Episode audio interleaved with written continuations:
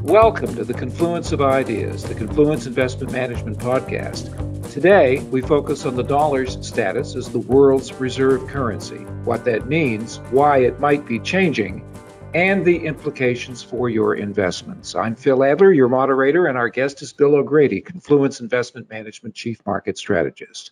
Bill, the dollar has for a long time held what appeared to be an unassailable status as the world's reserve currency. How did we attain this status?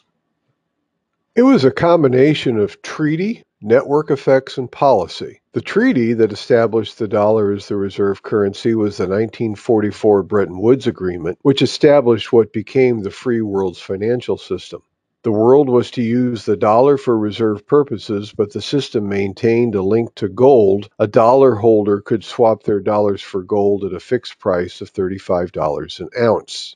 The network effect is something that we often see in technology. When a certain process becomes first, even if it is less than ideal, the cost of switching becomes so prohibitive that users tend to stay with what they have. In terms of policy, the U S was willing to open its financial system to flows from abroad and was also willing to have a rather open trading system, both necessary to foster the use of a currency for reserve purposes. In other words, foreigners need to acquire dollars to conduct trade and investment. To get those dollars, they need to run a trade surplus with the U S To hold those dollars, they need deep financial markets with a risk-free asset that they can use until they need to spend those dollars.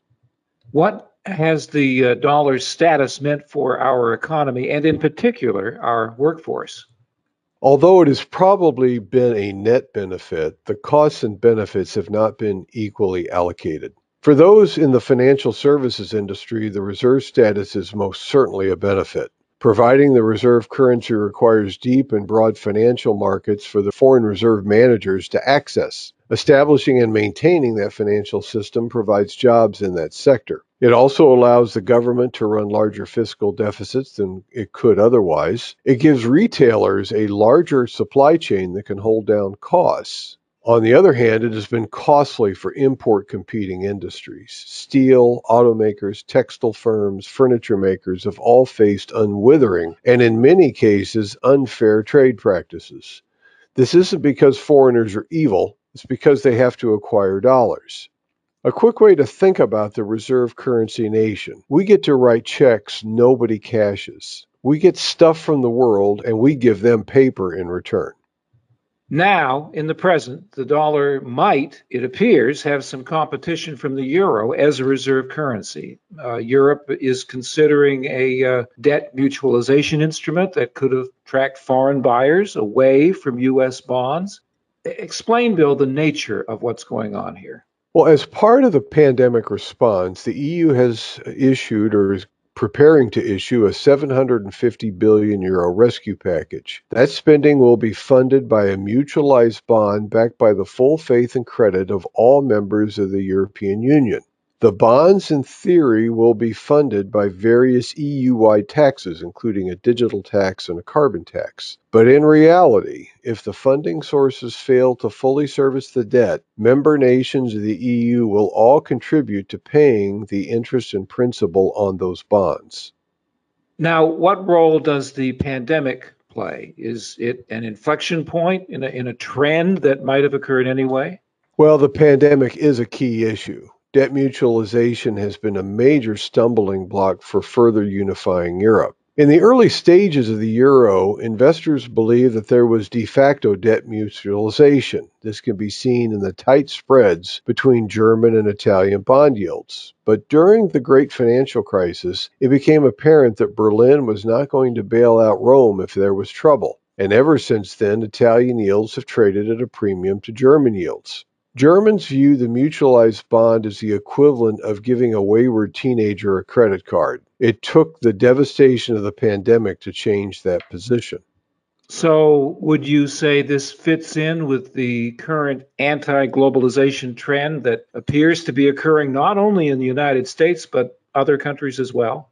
Perhaps another way to describe the anti-globalization movement is a leaderless world. The U S appears to be withdrawing from the superpower role. As that occurs, other nations are moving to fill the vacuum created.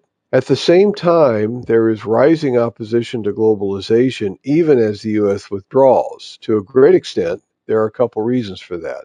There is a perception that the gains from globalization are not equally shared, which is probably true. But some of the gains are probably underappreciated. Socially, adapting to rapid changes from immigration and trade may be overwhelming much of the native population. Bill, it looks to me like the recent decision to withdraw American troops from Germany fits this unfolding scenario exactly. I think so. It confirms to Germany that it is going to have to accept a regional hegemonic role, even though it would prefer to avoid that outcome. Berlin has concluded it can't rely on Washington any longer. Bill, what role has European populism played in the move toward a stronger euro and potentially a mutualized eurobond?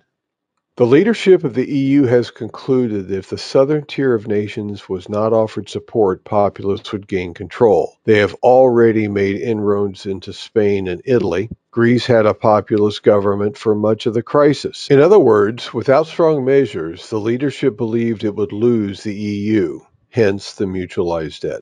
It doesn't sound uh, like the dollar's status as the world's reserve currency has really been all that positive for America. Wouldn't European workers be hurt if, if the dollar retreats? Well, whether or not the reserve currency is good or bad for you really depends upon what you do for a living. We all get lower-priced imports, but if these imports mean you don't have a job, the benefits are hard to see. And yes, E U workers could see their exports become less competitive if the euro strengthens. But giving up the reserve currency would reduce America's ability to execute the hegemonic role. European governments might be willing to implement euro-strengthening policies, but won't it be a challenge to change the behavior of the European consumer, and in particular, the German consumer? Yes, it will. Germans have a long history of viewing a trade surplus as a form of virtue. It will be hard for German households to increase consumption, but if they won't, the government can't offset that problem by running deficits. One of the benefits of a strong dollar for the U S is that it allows us to pressure countries successfully through the use of sanctions. Maybe Europe is getting tired of this? There is no doubt the world is getting tired of the U S weaponizing the dollar. However, up to now, no nation was willing to take all the steps necessary to replace the dollar. For example, running persistent trade deficits and having a very large financial sector. Perhaps another way of thinking about this is that if there were a viable alternative to the dollar, it isn't necessarily completely required that it replace it, but merely act as a threat to. In other words, if the euro was an alternative that made the U S think twice about deploying sanctions surrounding the U S financial system, the dollar could still dominate. It would just be friendlier to users. This idea is similar to a concept called contestable markets from industrial organization. It's often used by monopolists to justify their positions. The monopolist says we can't act like monopolists because competitors will enter the market. If the euro was a real competitor, U S policymakers would have to adjust. Bill, how likely is it that this transition we've been discussing will actually play out? Well, there's a couple things we're watching. Uh, to sell the idea to frugal European nations, the mutualized bond was framed as a one-off due to the pandemic. However, I view this as no, a nose under the camel's tent situation. I am assuming this bond will be wildly popular, and once the E U sees how it can borrow easily at a modest, modestly positive rate, they'll be inclined to do more of it. But at least initially, look for loud protestations that this will not be repeated. What implications would this have for deficit spending in the U S? And, and there's currently a lot of that going on. Wouldn't we have a harder time financing our debt? Well, all things held equal, it's possible that we might. It's important to remember that the Fed can dictate the path of government funding. If the Fed wants to keep rates low, it can simply absorb more of the Treasury-issued debt. Of course, free lunches are hard to find. Eventually, inflation would develop. What asset classes would benefit if the dollar declines in value? Well, precious metals, commodities, and their related equities and foreign stocks tend to benefit the most from a weaker dollar. And how quickly might this happen? Well, we're already seeing stronger precious metals and commodities. Foreign stocks are also showing promising signs too. The other important thing to note is dollar cycles tend to be long. From peak to peak, it tends to run fifteen to eighteen years. So if we're right and the E U debt mutualization turns out to be an inflection point for the dollar, the downtrend should last several years.